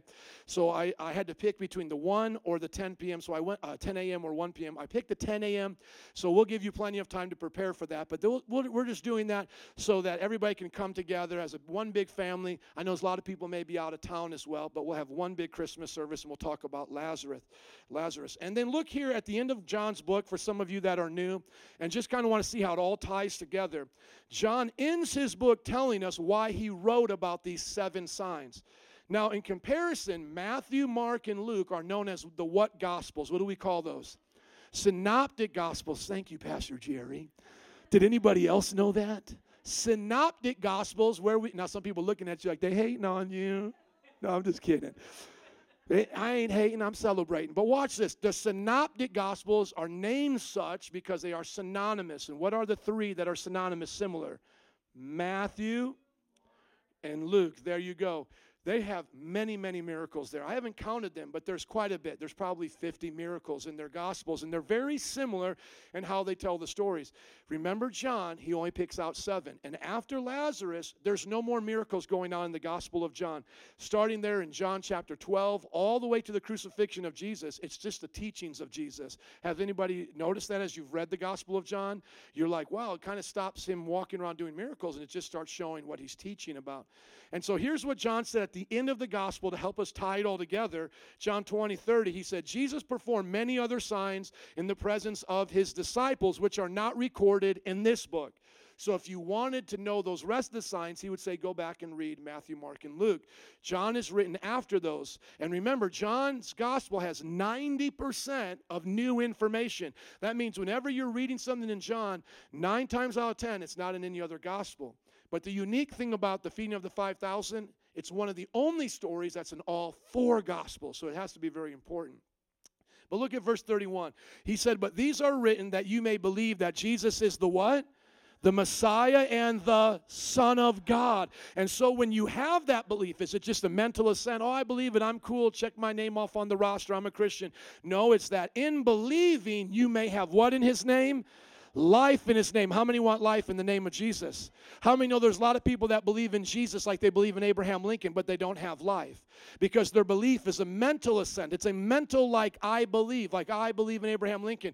But that's not just what Jesus is looking for in us. He's looking for a relational belief, a relational commitment. See, I believe in my wife's love for me. That's why I married her. That's why we're committed to our family. So my belief in her love, my trust in her love causes all those actions. And that's what God wants us us to have in our lives. How many want to get a breakdown of this passage? Come on, somebody say, break it down, Pastor. Here we go. Let's break it down. Let's look at these verses and see what we can take away from it, and then we'll get to preaching a little bit. Well, the first thing is when we look at the uh, the idea of how even people were following Jesus, it's because of the miracles. So, aside from Jesus displaying the kingdom of God through the miracles, he actually uses the miracles to draw people to him. So, let's think about this for a minute.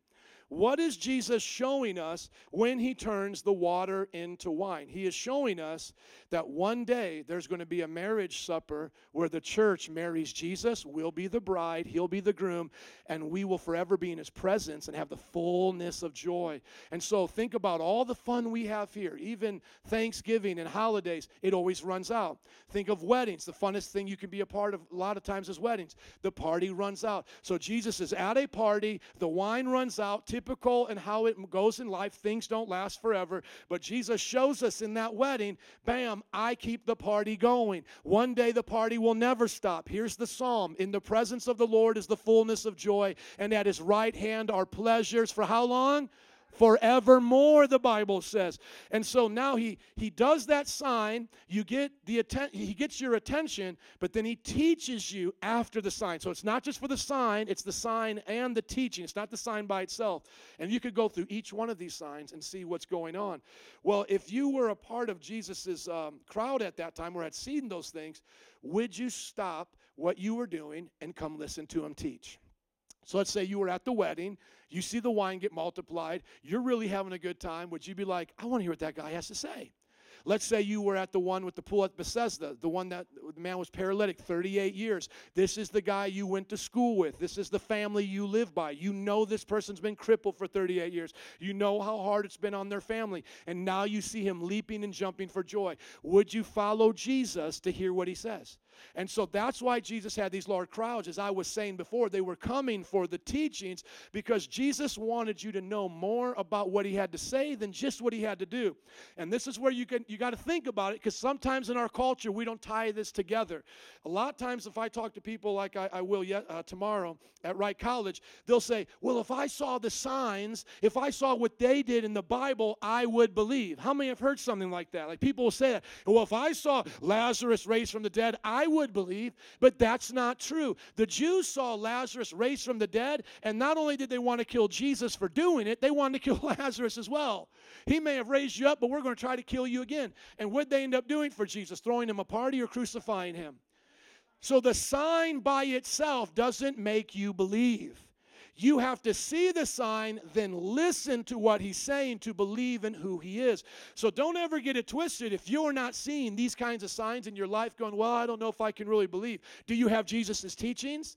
If you have the teachings of Jesus, you have something that's more valuable than even the sign. Now, if you can have both, how many like to have both? To see the signs of God, the dreams, the visions, the miracles, the prophetic words, the things that only God can do, and his teachings. That's what's up. But Jesus used those signs to get people to listen to him. Now ask yourself this question Would I spend the whole day with Jesus? Because that's then what we learn is that the people were with him then the whole entire day. Now, what I want to do today is just test this and say, let's go to 8 o'clock right now. You guys want to do it? And I'll just keep reading the Bible, talking about the Bible. Can y'all make it to 8? Now it gets quiet when I preach like this, and you're like, but you ain't Jesus, Pastor. You ain't Jesus. But here's the deal I have Jesus' words. How long would it take for you to get bored? Let's be honest. I don't think Jesus was a televangelist. As a matter of fact, the things about Jesus that people were attracted to aren't the things that we look at and a lot of religious people and are attracted to. Like, for example, a lot of people are attracted to the Pope because he has like this great title, he leads this big organization, he dresses a certain way. Jesus had none of that. Jesus didn't lead a big organization, he had no respect from the religious leaders. They didn't respect him. As a matter of fact, they didn't want anything to do with him. And he didn't dress different than the common man. And so, what we think would draw us to Jesus probably wouldn't draw us to Jesus. If you are bored in church here, you would have been bored with Jesus in church. I'm just being honest with you. Can I keep it real? If you don't like singing songs here, you won't like singing songs up there in heaven. Somehow we think that things will be different or would be different if I was with Jesus, would be different in heaven. No. Even Satan in heaven could leave heaven and choose another place. Only those who go to heaven are there because they want to be there. It's a choice of their will that that is what their heart's desires. Have you ever thought about that? Why did Satan leave? If heaven will automatically change you and make a desire change in your heart, then why would Satan leave? Because heaven does not change desires.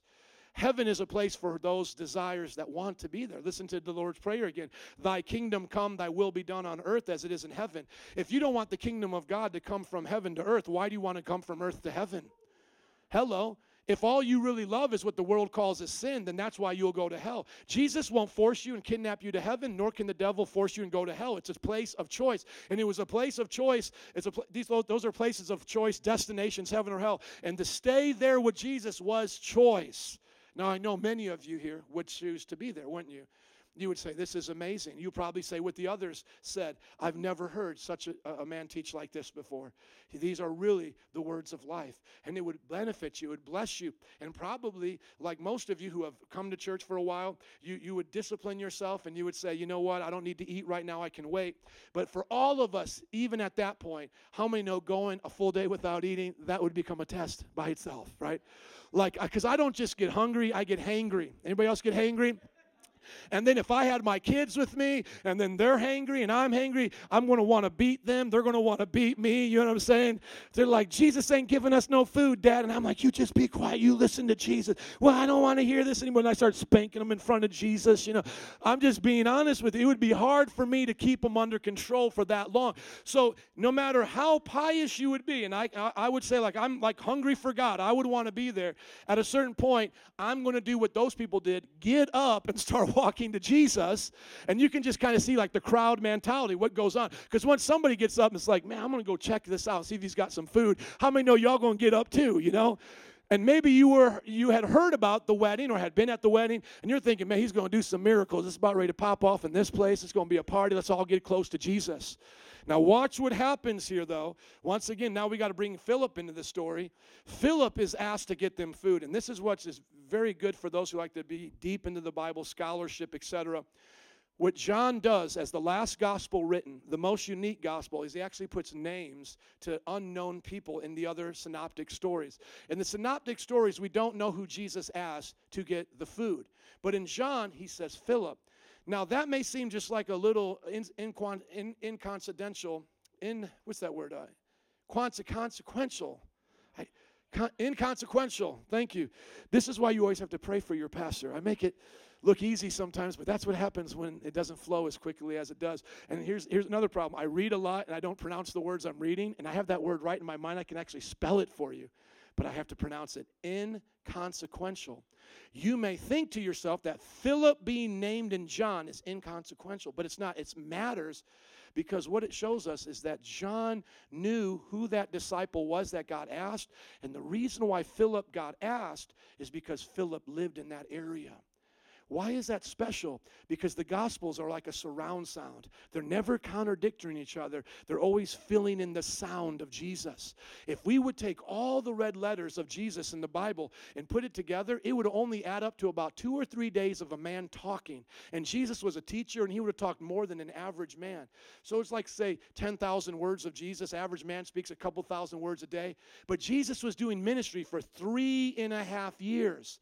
So, what these gospels are doing are summarizing a lot of material, and sometimes when they put these little hints in there, they're showing they're not contradicting each other, they're filling it in. And another place where John does that is when, the, uh, when Peter cuts off the man's ear, all the gospels just say was a man's ear. John names that man to tell you this is real history. This is not myth. These are not just fairy tales or stories that have good uh, meaning behind them. These are historical narratives. So Philip gets asked, and we know at this point that it's a test that God is giving him. And Philip really responds the way all of us would like, we couldn't do this, God, even if we had the money. Because think about it, even if you had the $25,000 ready on hand and did it, how fast could you get the bread for that many people?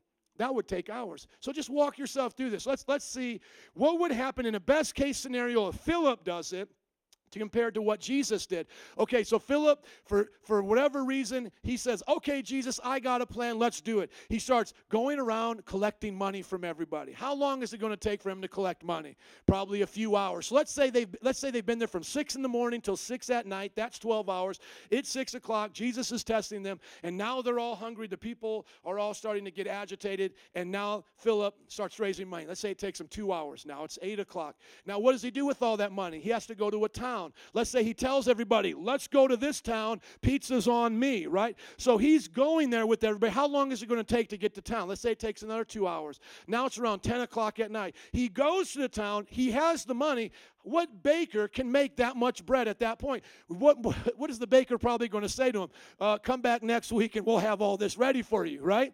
And the same thing with the fishermen. Well, we got to go out and get you all of this fish. Are you watching this right here? So let's say at the worst case scenario, it takes a week for them to cater this. People have now died, right? Children have now died. This is a sad, sad story. At the best case scenario, people are baking 24 7. This thing is like a chain thing going on. I mean, it's just amazing. What, 24 hours? 48 hours. Now, most of us say at this point, well, that would just be stupid. Oh, I mean, come on. You're, you're not going to do that. But remember what I said at the beginning? We face these insurmountable things, and then it's even more insurmountable than trying to feed 20,000. And then what do we say oftentimes? I got it, God. I'll take it over from here. I got my family. I got it. I, I, I watched the Dr. Phil show on marriage. We got it, God oh God, you know, uh, you know, I've watched one of these PBS shows about how to tell your children about sex. Okay, I'll let them watch a sex ed show from PBS. I got it. And we try to tell God we got it, and it literally is as foolish as us trying to feed 20,000 people on our own. That's what this miracle is trying to show us is that when you try to take your life into your own hands, that's how foolish it is. So God brings you to that place where you'll say, Man, I can't do this. I, I don't even have enough money. We don't have enough time. Whatever we try to do won't be good enough. God, we need your help. And that's where we get to that next part of the story when we see the little boy come up with his five loaves and two fishes willing to share. And now I have a little boy, he's four years old. Maybe this boy was a little older than that, coming there with his siblings. Maybe he lived in a nearby village and it was safe for him to travel there. And his mom sent him on his way with five loaves, two fishes. And I'm thinking my son would probably be the one that would share. My son has been taught that sharing is caring, you know? But I have to go a little bit deeper than this because this isn't like sharing on a good day where my son is in a house full of food and now it's like, do you want to share? No, the, the, the equivalent to this would probably be there's only one candy bar in the house. My son has been in the house 12 hours not eating anything. I give him that one candy bar and then I leave it up to him whether or not he wants to share it with Jesus or anybody else in that room. What do you think our children are going to say in that situation? This is my candy bar. I'm eating it. And if my son would be kind and compassionate, you know what he would do? He would break you off a little piece. but he would make sure the biggest piece is for him. He would break you off something, but he's going to just a little bit for you, a little bit for you, but he's going to make sure he's got the biggest piece. What I love about this boy, because if you remember, the Bible says that child, that those who have faith like a child inherit the kingdom of God. So it wasn't by nature of the boy that he had this much faith. It was actually a spiritual thing in the boy. So, meaning, if you probably would have asked 10 boys to do this, this is probably one out of 10 boys that did it. Who knows, however many people turned down them giving up their food? Right? So you got disciples going around. There might have been a family going, Oh, yeah, Peter, we, we've got some loaves of bread and fishes here, but you know I need it for my family. I, I can't give it up. And then they go to the next one. Hey, do you have anything you would like to share? Yeah, I, I wish I did, but you know, since we've been here since, you know, six in the morning, I don't have anything to share. And you probably just, you know, see them walk over to a little boy and he's got his little basket and, and they go, Do you want to share? And it almost seems like like you're picking on the kid, right? But but he something in his heart, he makes a decision that probably others didn't, and he goes, Yeah, I'll share. And so that shows us the faith of a child. And so he gives it to Jesus. And once again, we can sit back and go, yeah, you know, I, we always see ourselves as the good people in the story, right? Like we, we would look at ourselves as the little boy. Of course we do this. But let me ask you a question. Do you share your 10% every time you get paid with Jesus? See, it gets quiet when I preach like that. Oh, but Pastor, I need my tithe. I need my tithe. God, God knows that I need my tithe. I've been working really hard. Well, well hold on. Do you want to see a miracle in your finances? Didn't the Bible say to put God first in all that you do? Isn't the tithe a command? You see, we, we talk real big when it comes to stuff that we don't need anymore. We'll give that stuff. You know, if I don't need that $5, I, I'll give that to God. Or when it comes to like giving to others, we'll always give like those pair of shoes we don't wear anymore, right? It's like, you can have these pair of shoes or that purse that we don't have anymore. Have you ever seen a, a woman give that Coach purse that she just got on Christmas, go right down to the, the Goodwill and give that away? Have you ever seen the young person who just got his Jordans give those shoes away? No, once he gets the new Jordan, he goes to his old Jordans and gives those away. See, this young boy is teaching us sometimes you got to give everything you have away. Sometimes you got to give God your best if you want to see a miracle. And I'm not saying this is every time, and I'm not trying to bribe you to give more in your offerings, but I am going to tell you this. Oftentimes, the people that I see not having the miracles, not having the breakthrough, aren't willing to do what this little boy did. Let's say, let's take a real, real practical example. Go back to marriage. God says, I want to bless your marriage. And, and, and then you say back to God, okay, God, how do you want to do it? And God says, I want you to give me the first 15 minutes of your day with your spouse every day to me.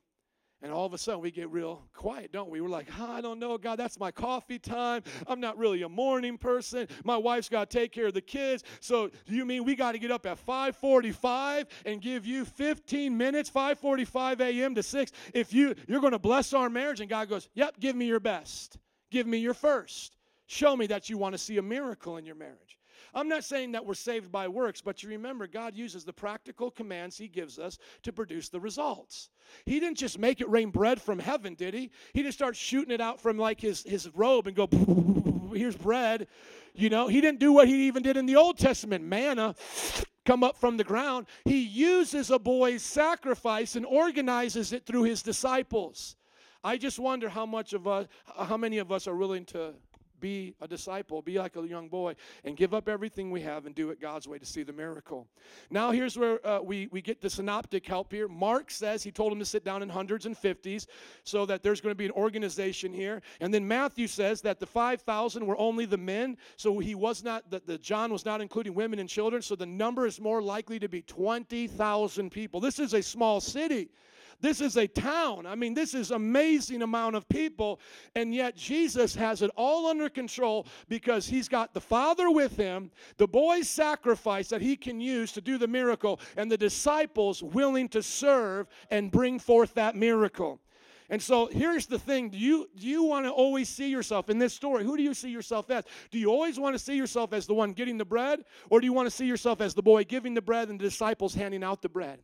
Too often we see ourselves as the taker in these stories. Well, I would have been there eating with Jesus. I like to see myself as the one giving the food to Jesus. I like to see myself as the disciples going, okay, guys, you sit in groups of 50, you sit in groups of 100. The master's about ready to do something. We get to participate in the miracle. Then we see that God blessed it. The fish, the bread, it's multiplied, it feeds everybody, 12 baskets left over. The people witnessed this and they believed that Jesus was a prophet. Now you see it together sign and teaching. The teaching, the sign. It's all together now. They understand who Jesus is. And this is where we got to pause in the story, y'all. And each one of you have got to ask yourself this question in your own heart Do I believe that miracle happened? Check your 21st century mind right now and ask yourself down deep in your heart who you really are, what you really believe. Did that happen? Because if you see Jesus only as a mythological figure that makes your life a little better every now and then, or you see Jesus as, as one of many religious teachers that you're going to have a spiritual buffet with, put a little Jesus with a side of Buddha, a little touch of, of Muhammad, whatever, you're missing the whole point here. Jesus alone can do something like this. He's not a magician, so we don't believe he's lying or tricking. So, did it really happen this way? Did it really happen? I believe it did. And I always have to answer this question this way in the 21st century because people ask, well, how did it happen? And then sometimes well meaning Christians think, like, well, you know, we don't need to know how it happened. You know, God can defy logic, it doesn't have to fit into our brain. And part of that is true, but there's a part of that that's dangerous. And let me hit on this. We don't always have to understand what God does, God is beyond us. But here's the thing God is never illogical. The Bible says this God is not a man that he should lie. Anything that is illogical is a lie. So God will never violate the law of non contradiction, the law of identity, all of these logical principles. Also, sometimes people think that God is against science, that somehow, that since God did it this way, then that means he's anti science. Absolutely not. This is 100% scientific and it's 100% logical. How can that be as a miracle? Well, Augustine and many others, church fathers as well as myself, believe that all miracles are is God using his power in the natural world with the logical order he has set up. So let's just see right now, those of you who may doubt or just want a good foundation to base your belief in miracles on, let's just see if it makes sense to you logically. Do you believe the Bible in the first book, first four words, in the beginning God? How many believe that? Okay, now let's say somebody didn't believe that. I would say, for the sake of argument, could you believe it? So let's just go to that premise in the beginning, God.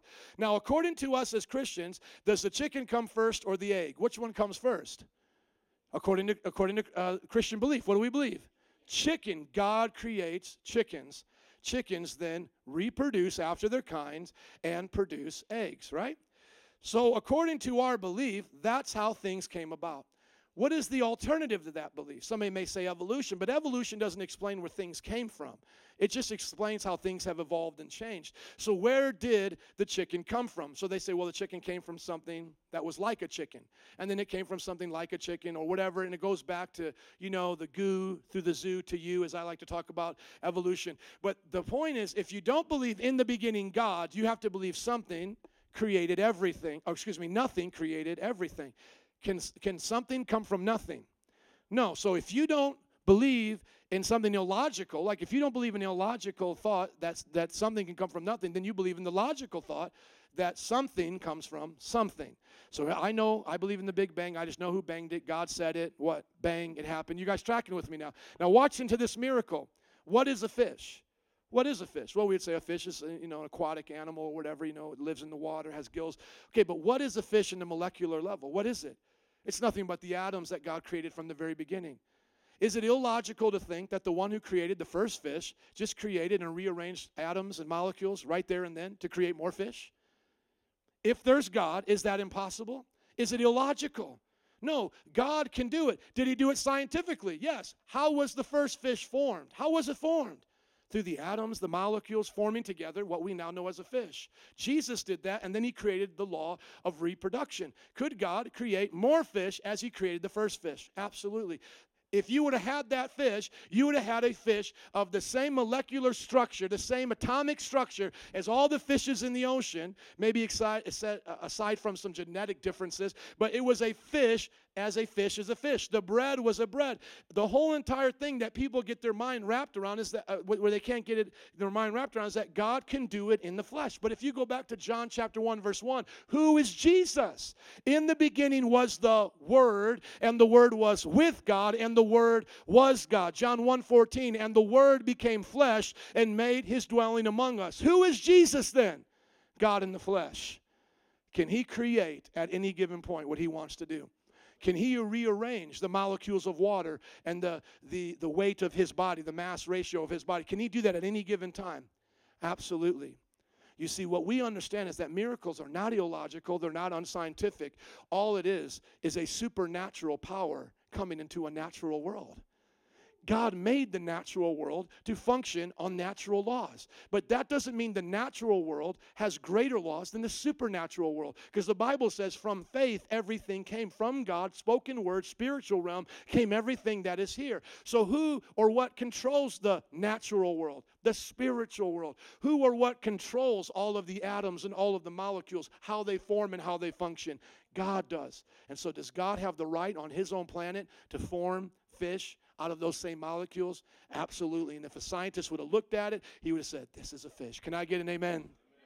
That's a little discussion on God and miracles. If you want more of that discussion, I'll send you the, the link from St. Augustine and some of his thoughts on it. And lastly, we see here, which is mind blowing, is that Jesus withdraws to a mountain instead of letting the people make him a king. Because right here, you're thinking, Jesus, we got some momentum here. 20,000 people are following us. They've seen all the signs. Let's march you to Jerusalem. Let's have you be the king. Let's have you then multiply, make us some swords, take over Caesar and Rome, and let's own this bad mamma jamma. Let's take it over. Now, what does Jesus do? Jesus takes off to the mountains, be by himself. How often do you and I think that what Jesus is saying when he says this is what he means over here? How often do we get this confused? So, for example, I get saved, Jesus promises me a wife. I'm thinking, I'm getting that today. God says, No, you're going to be off by yourself for many years because it's going to come his way. One day he does come and rule and reign as king. We're still waiting for that. That's the second coming, 2,000 years in the making. He said, I'll be back, right? He's going to keep his word, right? But it's not our way. It's not our time. His first coming was to die for our uh, die for on the cross for our sins. As I like to say, he conquered our heart, not our lives. He didn't come and conquer the world. He conquered our hearts. And so here's what I want to ask you. In the midst of God's miracle, in the midst of God doing what he does, are you willing to follow him for who he is instead of what he gives?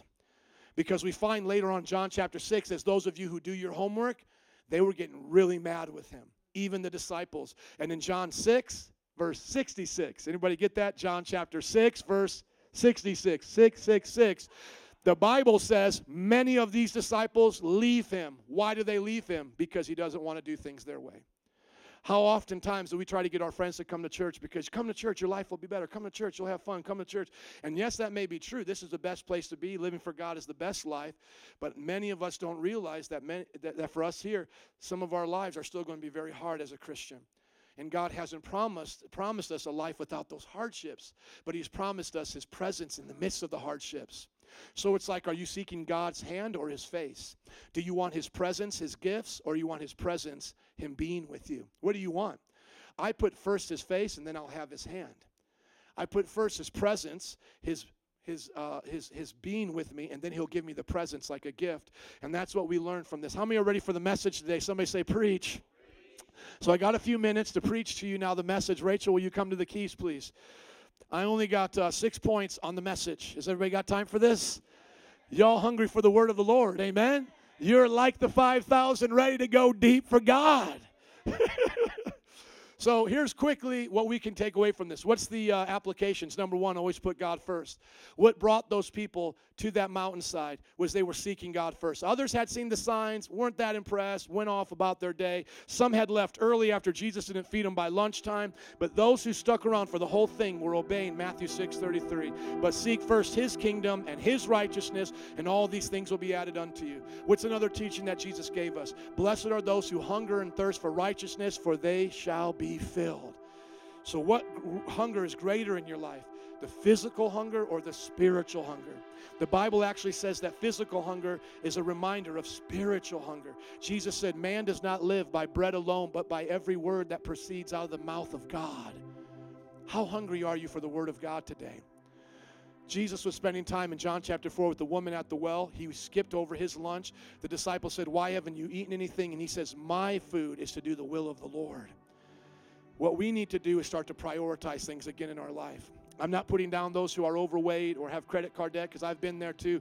But this generation has gorged itself on food, gorged itself on pleasures, gorged itself on relationships on Facebook. How many friends do I have? And all of these things have left us empty.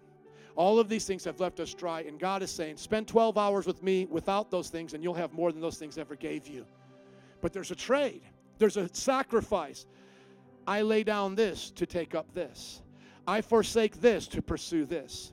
Just as you cannot walk in two directions at the same time, and just like you can't eat, you know, two types of things at the same time unless you mush it all together, as my one cousin did, and or my brother-in-law made his plate look nasty. He just kept putting more stuff on there, and he ate it like that. That's another story. Remember, I said I got crazy and cool family, but if you think about it, you can't eat and drink at the same time. There's another example. And if I want to eat a pizza, I eat a pizza, and if I want to, you know, eat lasagna, I eat lasagna. You don't you don't eat them at the same time. And the Bible also says that your heart is like that. You don't have fresh water and salt water at the same time. What are you hungry for? The things of the flesh or the things of God? Can I get an amen? The next thing that we see is that we have to take away from this. It's good to admit our inability and choose God's ability. 2 Corinthians 3 5, the great apostle Paul said, Not that we are competent in ourselves to claim anything for ourselves, but our competence comes from God. So you find yourself challenged in life to be the mother, the father, the student, the young person, the holy man or woman of God. You find yourself challenged by something that's more insurmountable than feeding 20,000 people. Guess what you're supposed to do at that time? You're supposed to say, I can't do this. But I know someone who can. Greater is he that's in me than he that's in the world. I can't, but he can. And we know through the word impossible, I am possible, is the great I am of God. It's possible with him. Jesus says, I am possible. I make all things possible. The next thing that we take away is give everything to Jesus. I love this scripture. It's the vision of our church. Love the Lord your God with how much of your heart? All. A L L what? All your heart. How much of your soul? All your soul. How much of your mind? How much of your strength? That's what you give to God. That young boy could have tried to make a deal with God. He could have said, You know what? You're God. You're going to do a miracle anyway. Why don't I keep half just in case something goes bad? Maybe you'll forget about me. That miracle required all of that boy's food. And I look at all the other miracles of the Bible the, the widow's mite, Elisha and the widow, her giving her last bit of oil and food. Why is God doing that to us? Is He doing that to only test us because He's cruel and mean? Or is He doing that because He knows what we have in our hands will never satisfy anyway? See, I think it's that way. Why does God bring me to the end of my ability as a minister to the point where I get frustrated and go, why aren't we at 100,000 yet? Why does He do that? Because He wants to remind me it's never about you anyway. You can't do it anyway. Why does He allow our loved ones to die? To remind us, you don't control life. You don't control this. God, after we had sinned, could have taken us to heaven, made, I mean, after we were born again, could have took us to heaven and eliminated all of life's lessons. But there's something in the process of life that God gets glory in, and I believe it comes through our love.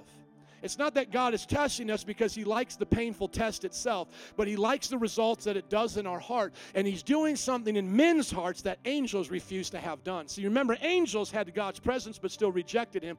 We don't even have the throne of God, but yet we still choose Him. This was the combat of Job with the angel, uh, with Satan and God. See, what God was saying is, I have people that do more than you ever did for me.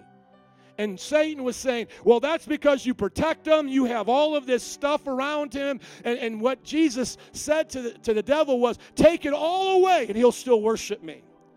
Because they're not in it for that. That's what you were in it for, and why you got cast out, in other words. They're not in it for that. They're not here for streets of gold for the ability to be worshiped and have power. They're here for the relationship that I give. And you can almost see in that this little side trail that I'm taking now with Job and the devil, you could almost see as Job, Job is worshiping God and remaining true to God in the midst of this great pain, the loss of his children, the loss of all of his property, the body being covered in boils. You can almost just look at Jesus in heaven telling the devil, Devil, who do you have like this that will serve and worship you when everything goes wrong? They only serve you, devil, because you make them popular, you make them famous, but my children serve me regardless of anything I do in their lives lives. See, that's the true heart of love. Whether my wife does another thing for me, I still love her. Why? Because she loves me, because she's given me her heart. She touches a part of me that's worth more than anything that this world could ever provide for me. And that's what God wants from you. He doesn't want part of you, He wants all of you. That little boy is a lesson of total surrender. Can I get an amen? We see that God used the disciples. You know, I'm moving quickly, and God wants to use us when we get involved with Jesus, we can now be a part of the miracle. What miracles does God want to use you to be a part of? Where does He want you to bring His word to others as that living bread? Where does He want you to go to the 50s and the hundreds and to make a difference? Is it your neighbors? Is it your job? We can all be used of the Lord. And here it says that we're to make disciples of all the nations, but there's something so important here teaching them to obey. How many things He commanded? Everything. Everybody say everything. Every command of God is for our benefit and for His glory. They are not ever uh, meaningless commands. They are not just trivial commands. Every command is for your benefit in God's glory. How many have already seen God's commands do that? Change your life, impact your life, and bring Him glory. Here's some good stuff. We need to get ready for abundance. The Bible says we have not because we ask not. Jesus knew that the Father could rearrange these molecules and make this thing amazing. And what they end up having left over, these 12 baskets and all of these things, where do you think those baskets went afterward? I bet you some of them went to the boy who gave the bread. Imagine this boy coming home with these baskets on his shoulder. He comes home, he drops it like it's hot in his mom's house. And it's like, boom. She's like, Boy, where'd you get this? Jesus. I had a word in our first service, and I just want to say this to you God wants to have you to carry baskets in this world of blessing. He wants to bless you to be a blessing. Baskets of provision upon your jobs and creative ideas and companies. Baskets of love and kindness to your neighbors. Baskets of uh, encouraging words to your children, building up their soul and their inner person. God wants us to have an abundance to not only meet our needs, but the needs of others. And you may say, Pastor, well, I've tried some of that and it hasn't worked. Well, here's the Bible promise. This is what I know does work. And my God will meet your needs according to the riches of his glory in Christ Jesus. He said it, he promised it, I believe it, that settles it. Amen. And then lastly, what we see here is that he goes off to that mountainside teaching us he's going to do it his way. John chapter 6 goes on. We see what happens with these people. Here's the mind blown part. This will blow your mind right here. Here's the awesome heavy revy right here. Y'all ready for this? In John chapter 6, verse 35, he shows them that the whole thing that he did right there, that whole feeding of the 5,000, that wasn't even just to feed the 5,000 that was a living metaphor, a actual parable right in front of them because he tells them in John 6:35, Jesus declared, "I am the bread of life. Whoever comes to me will never go hungry. Whoever believes in me will never be thirsty." And they got so mad at him because they're like, Well, how are we supposed to eat you, Jesus? How are we supposed to do it? And he said, But the words I speak to you, they are spirit and they are life. And how many of you have been in this world eating the bread of wickedness till, till you just feel like you're going to puke. You have as much of the world as you can, and it never satisfied. But how many of you know the moment you came to Jesus and you tasted and saw that the Lord was good, He satisfied you, He filled up your soul, He literally kept His word. 2,000 years later, we don't even have the living witnesses of this story. All we have is their Bible, you know, which I, oh, their, their, the gospel, which I know is a living testimony, but we, we don't have any like real physical evidence of this. And yet, every day, God is filling spiritual bellies with His bread of heaven. And that just blows my mind that you and I get to taste and see how good the Lord is. Little old us. But what do I have to do first? Just surrender everything. And then He fills me over and over and over again. I could keep you here all day, but I won't. But I had an encounter with God on my bike ride. I believe it was uh, Friday, you know, and I just, man, I just sensed again afresh in the new. I've been serving God 21 years. And I felt that God prepared for me a banquet right in front of me, like the Bible says. He prepareth the table before me in the presence of my enemies. And I want to encourage you today to come to the Lord and let Him satisfy your soul. That's what I believe this is teaching us. Would you stand and give Jesus a hand clap of praise? Come on. Let's give it up for the bread of life today. No, that's not good enough. Come on. Let's give it up for Jesus. Amen. Altar workers, would you come, please? This is what I found out this week as studying this, and I hope that you get it as well today. Thank you, sir. Is that whenever you find yourself in lack or in a time of a tremendous command to follow God or a tremendous a quest, as I want to call it, a calling, you find yourself in an insurmountable situation in your life. It seems so huge, so big, and you have so little to offer. You are in a perfect place for a miracle. Does everybody get that today? Just think about that as you just close your eyes with me. Just, just close your eyes and think about this. The perfect place to be in this story is with Jesus, with nothing but five loaves and two fishes. That is the perfect place to be. How often have we given up on the brink of our miracle because we run home scared to go to where we have more bread, where we have more fish, and we don't let God multiply the little we gave Him? How often do single people run back to the boyfriends of old? The same kind of environments that they tried to find relationships in before never worked, instead of staying right where we're at and letting God satisfy us and bring us His best. How often, as, as people who live paycheck to paycheck or don't have enough to make ends meet, how often do we hold back our offerings and our tithes from God when He's saying, Trust me, I got you? And how often do all of us freak out when we get bad news, whether it's the sickness of a loved one, you know, a bad report from the doctor, or our own issues, and we want to run away from church, run away from the Bible, instead of staying right where we're at, going, okay, God, you brought me to this place to bring me through this place. Right now, I just want you to think about three things in prayer before we go. We have prayer workers and we'll sing a song at the end, but right now, individually, let's just think about these three things. Number one, what's a situation in my life that I feel intimidated by? I don't have the ability to do it. Number two, what is God asking me to do, like He did with the disciples and the kid giving up the bread? And number three, am I willing to trust Him and not move until the miracle happens? Three things right now. Would you make it personal in your prayer time? What is the number one need of your life right now? That word keeps coming up today insurmountable. It's impossible to do on your own. Are you going to surrender it or are you going to try to fix it on your own? You will have a part to play, but right now you determine what comes first God's way or your way. Jesus.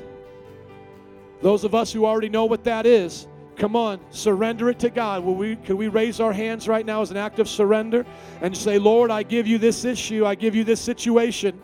I give you this drought. I give you this famine. I give you this debt. I give you this bad relationship. I give you this sin, my frustration and anger, my family, whatever it is, lift it up. And now say, Lord, command me to do what you want me to do. Let's go. Come on, God. What are we going to do, Jesus? Where's my participation in this? What do you want me to do? I gave you examples. Maybe God will speak one to you right now. God may say, You're surrendering me your marriage? Okay, tomorrow morning 5:45 you me your wife let's start working on it you you may be calling out to the Lord saying God I'm sick I need you God says okay I'm going to start giving you Holy Ghost medicine you're going to start reading your word and memorizing it every day and it's going to build you up so you can face the situation you may be looking for a career we have a lot of young adults here you want God to direct your life Right now, God says, I want you to serve, refresh others, and I'll refresh you. I'll guide your path. Volunteer in a ministry. Wednesday night with the kids, Friday with the youth. Do something for others, and I'll start guiding you. A bike moving easier to steer than one standing still. Come on, 30 more seconds. You and God right now. What is it you're surrendering, and what is it He telling you to do? Jesus. Jesus. I surrender. I give it up to you today, God all my bread, all my loaves. Do a miracle in me that I could never do. I can never do this without you, God. Give you my children, God. Raise them up. Raise them up. I give you my marriage, God. Strengthen it to last till death do us part. I give you this church, God. Establish it on disciples for a hundred thousand churches around the nation, Jesus, and other nations. Right now.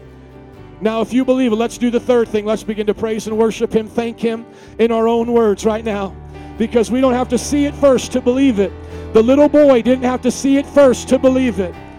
Faith is the evidence of things hoped for, the substance of things that we not yet have. Who has faith in this place right now? Faith. Because without it, it's impossible to please God. So why don't you praise Him as if that mountain's been already moved? Why don't you praise Him as if tomorrow you're getting a promotion? Why don't you praise Him Come on, as if you've already seen the future and your children turn out okay. Come on, praise Him now. Praise Him now based on His word. Thank Him. We thank you, Jesus. No one's like you. Everybody else would disappoint us, everybody else would fall short. But you say, Those who hope in you will never be disappointed. We'll never shake our fist back at you and say, Oh, why did it turn out this way? All things work together for our good. All things, God. All things. I believe it today, Jesus. Woo! I thank you. Jesus. Jesus. A Few more moments. Bread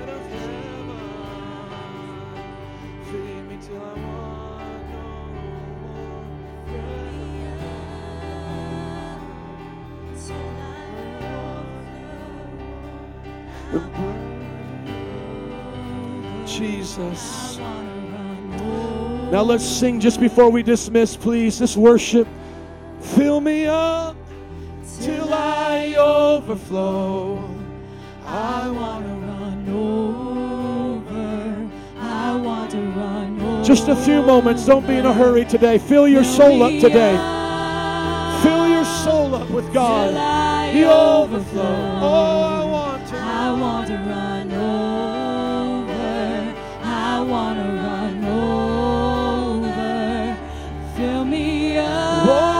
Fill me up till I overflow? I want to run over. I want to run One more time. Fill me up. Fill me up till I overflow. I want to run over. I want to run over. Can I get your attention before we go?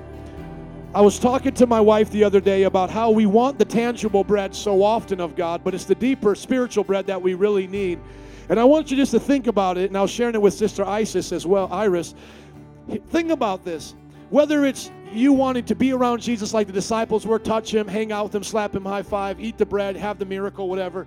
Jesus left on purpose. That wasn't an accident. It's not like, oh, Jesus, why did you leave? And like when we get up there, he's going to be like, yeah, I should have stayed around a little bit more so I could have hung out with Daryl. There was a reason why he left, so that the Holy Spirit may come and dwell with us and for us to each have a personal, intimate relationship with God.